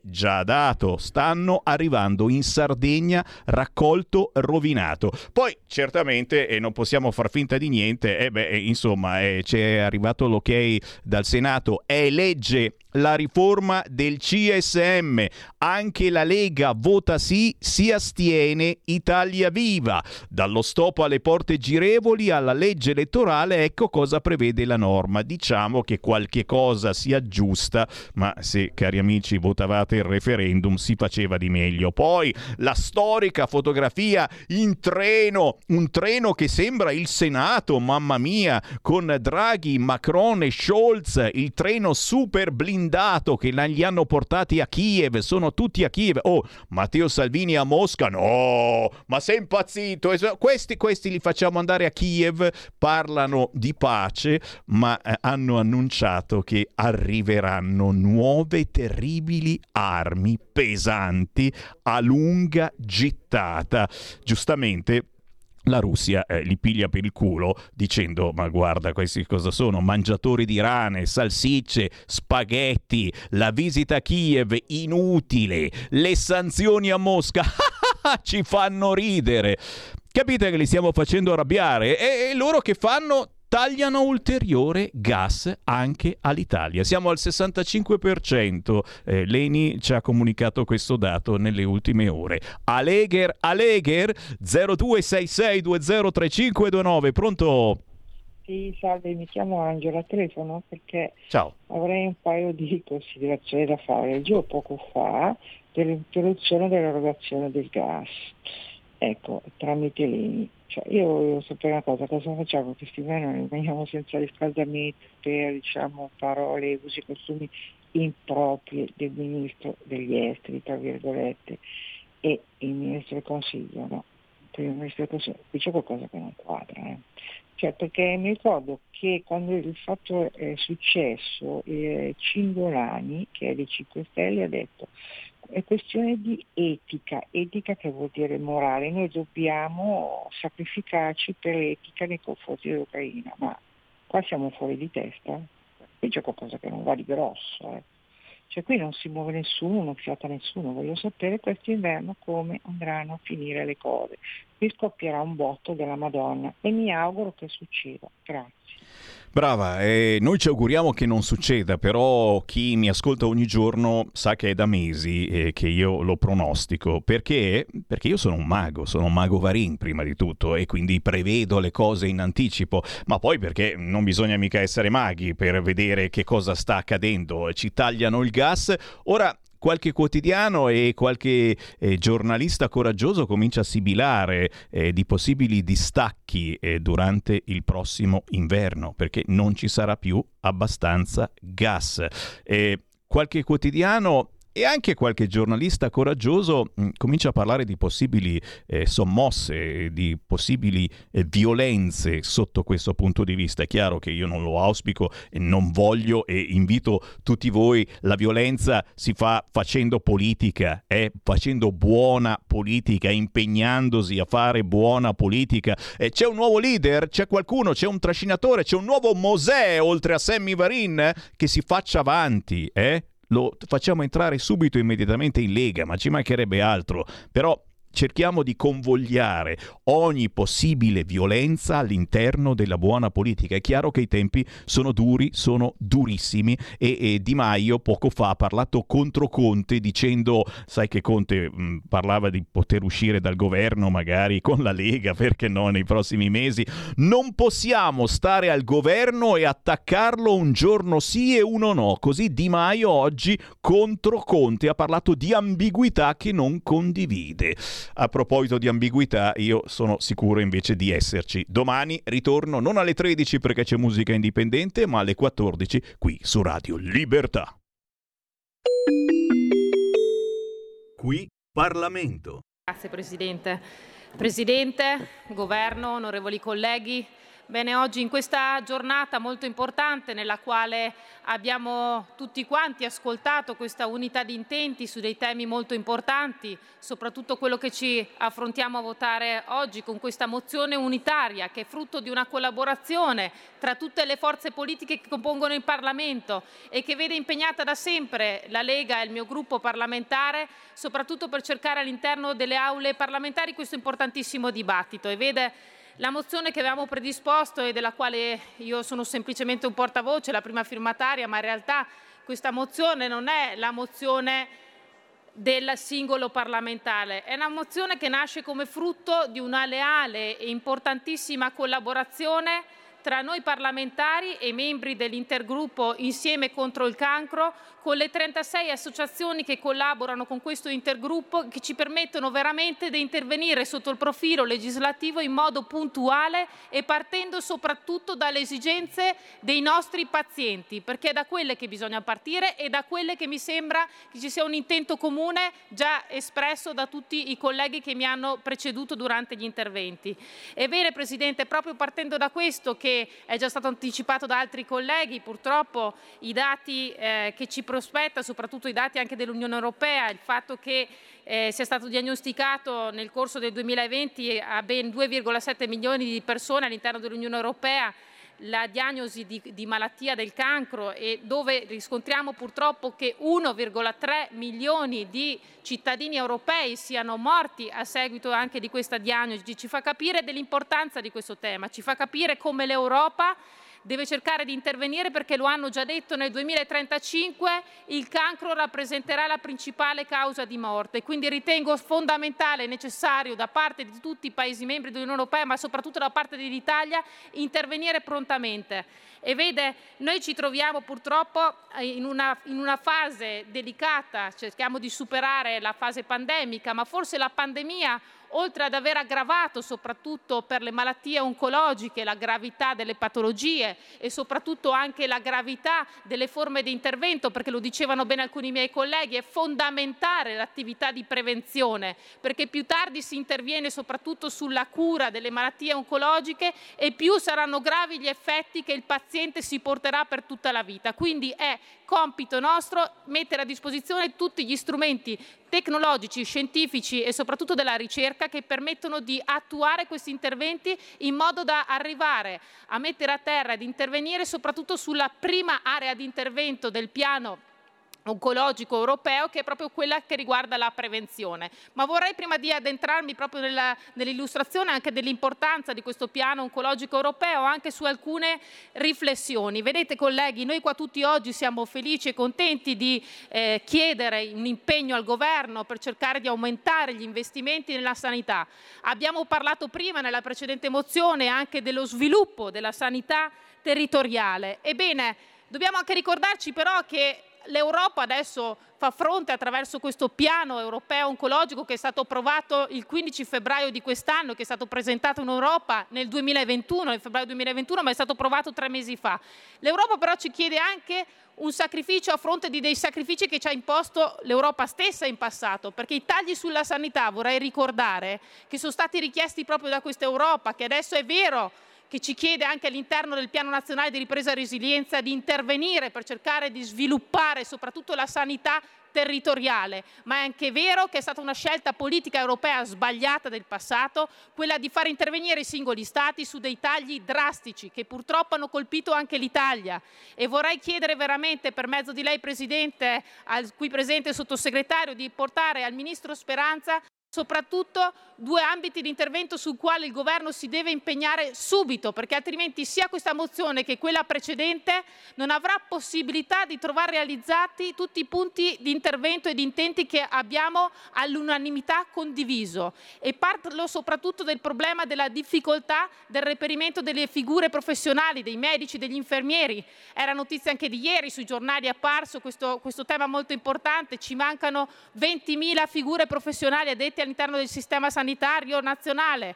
Dobbiamo cercare di lavorare soprattutto per cercare di velocizzare anche gli interventi sulla formazione di queste figure professionali. Quindi dobbiamo lavorare non solo sulle borse di studio, ma cercare di accelerare anche l'iter delle specializzazioni, perché altrimenti andiamo ad implementare quell'imbuto che si è creato a causa dei blocchi che sono stati inseriti in passato per gli accessi alle facoltà, soprattutto di medicina. E il secondo area di intervento che le chiedo veramente, per il tramite del Presidente lei, sottosegretario, di rivolgersi al Ministro Speranza, è quella veramente di cercare di intervenire anche sui vincoli dei tetti di spesa del personale sanitario. Non possiamo ritrovarci qua oggi con tutti questi bellissimi intenti ed avere ancora il tetto di spesa sul personale sanitario vincolato alla spesa del 2004 meno l'1,4%. Questo veramente non lo ritengo, lo ritengo un, un affronto a tutti i buoni intenti che cerchiamo di sviluppare attraverso queste azioni legislative che portiamo avanti in modo unitario assieme a tutte le forze politiche. Quindi da questo vorrei partire e su questo vorrei iniziare con l'approfondimento di quello che è il piano europeo contro il cancro che di molti altri colleghi hanno già eh, parlato precedentemente, però nessuno è entrato nel merito, è utile dirlo, informare i nostri cittadini che le quattro aree di intervento principali sono sulla prevenzione, sull'individuazione precoce della patologia, sulla diagnosi e il trattamento e sulla qualità della vita dei pazienti e dei sopravvissuti alla malattia. E su questo anche noi, vede Presidente, siamo intervenuti a livello parlamentare, abbiamo fatto delle proposte di legge, c'è in Commissione Lavoro la PDL della collega Comaroli, la quale io e altri colleghi della Lega abbiamo sottoscritto, che è in fase di discussione, che è molto importante, perché su questa andiamo ad intervenire soprattutto sulle ore, sul periodo di comporto dei malati oncologici e soprattutto anche sull'aumento all'interno dei contratti collettivi nazionali delle ore di permesso che permettono ai pazienti di far fronte a tutte le esigenze che viene richiesto per seguire le, gli esami e ovviamente tutti i controlli che sono dovuti quando un paziente è affetto da questo tipo di malattia. E quindi anche su questo veramente, sottosegretario, le chiederei di intervenire per cercare di accelerare l'iter anche di questa importante proposta di legge che assieme a queste mozioni di intenti veramente ci permetterà di intervenire prontamente su una disciplina che vede i malati oncologici attualmente in Italia purtroppo abbandonati anche sotto il profilo del sostegno economico, perché oltre a essere affetti da una malattia, i malati oncologici al giorno d'oggi devono anche far fronte al problema economico, di indipendenza economica e se noi vogliamo cercare di sviluppare e di implementare la quarta area di intervento del piano oncologico europeo, che è quella che prevede proprio la qualità della vita dei pazienti e dei sopravvissuti alla malattia, dobbiamo impegnarci da subito per intervenire per fare in modo che questo si realizzi. Lo dobbiamo soprattutto nei confronti di quelle persone che quotidianamente lottano contro questa malattia. Un altro importante piano di intervento che è utile citare in quest'Aula è anche quello del, ehm, del piano d'azione Samira. Un altro importante piano d'azione che è legato soprattutto al, ehm, al migliorare il coordinamento europeo di quello che è lo sviluppo delle tecnologie radiologiche e nucleari anche per la cura del cancro, ma non solo. Questo perché? Questo perché si cerca di fornire ai pazienti le migliori tecnologie, le migliori tecnologie che permettono di avere sia delle forme di diagnostiche eh, puntuali e precise proprio per andare a intervenire nella fase iniziale e cercare di avere una possibilità di guarigione superiore anche nei confronti dei pazienti. Quindi anche su questo importante piano Samira abbiamo inserito all'interno della mozione la richiesta di intervenire proprio per una corretta applicazione. Il piano Samira ha tre obiettivi principali, li cito velocemente. Il primo è garantire l'offerta di radioisotopi per l'uso clinico, la seconda è quella di migliorare la qualità e la sicurezza delle radiazioni in medicina e la terza è quella di agevolare l'innovazione e lo sviluppo tecnologico delle applicazioni mediche delle radiazioni ionizzanti. Vede, oltre a queste azioni qua, noi cerchiamo di ritornare anche a quella che è la realtà nazionale nostra, la realtà italiana ed è su questo che vorrei concentrarmi ed è per questo che vorrei riportare soprattutto alcuni dei principali punti della mozione che sono stati inseriti all'interno dei 40 punti che, che formano la, eh, la mozione unitaria che abbiamo depositato. Innanzitutto sostenere in tutti i modi, in tutte le sedi, il piano europeo contro il cancro e il piano Samira, appunto cercando di declinarli all'interno del piano oncologico nazionale, già citato anche dagli altri miei colleghi. Ma un altro importante intervento che dobbiamo cercare di fare è quello di cercare di cambiare il paradigma su quelli che sono gli investimenti sanitari. E mi riferisco soprattutto per quanto riguarda la ricerca clinica dei farmaci oncologici innovativi, sulle nuove tecnologie, soprattutto sull'immunoterapia, le CAR-T e vede su queste noi dobbiamo cercare di cambiare paradigma anche in termini di contabilità, non possiamo più pensare di, di considerarle come delle spese sanitarie sanitarie, ma devono essere considerati come una forma di investimento. Abbiamo delle terapie one shot che vanno ad agire direttamente con un'unica somministrazione, ma che sono altamente costose e dobbiamo trovare il modo di cercare di renderle sostenibili. Questo lo dobbiamo perché così la ricerca potrà andare avanti, non si creerà un blocco di sviluppo anche della ricerca su queste tecnologie, ma l'importante è che il Parlamento si impegni a cambiare questo paradigma, soprattutto per queste terapie che sono fondamentali per il futuro futuro di questi pazienti e soprattutto che sono determinanti per evitare che si vada a gravare sui costi del bilancio dello Stato, ma che si considerano come una forma di investimento. Perché investire sulla sanità è un dovere che abbiamo non solo nei confronti dei malati oncologici, ma soprattutto è un dovere che abbiamo nei confronti delle future generazioni. Ed è per questo, Presidente, che annuncio il voto favorevole del gruppo Lega alla mozione unitaria sul tema delle malattie e la cura delle malattie oncologiche. Grazie. Qui Parlamento. Avete ascoltato Potere al Popolo.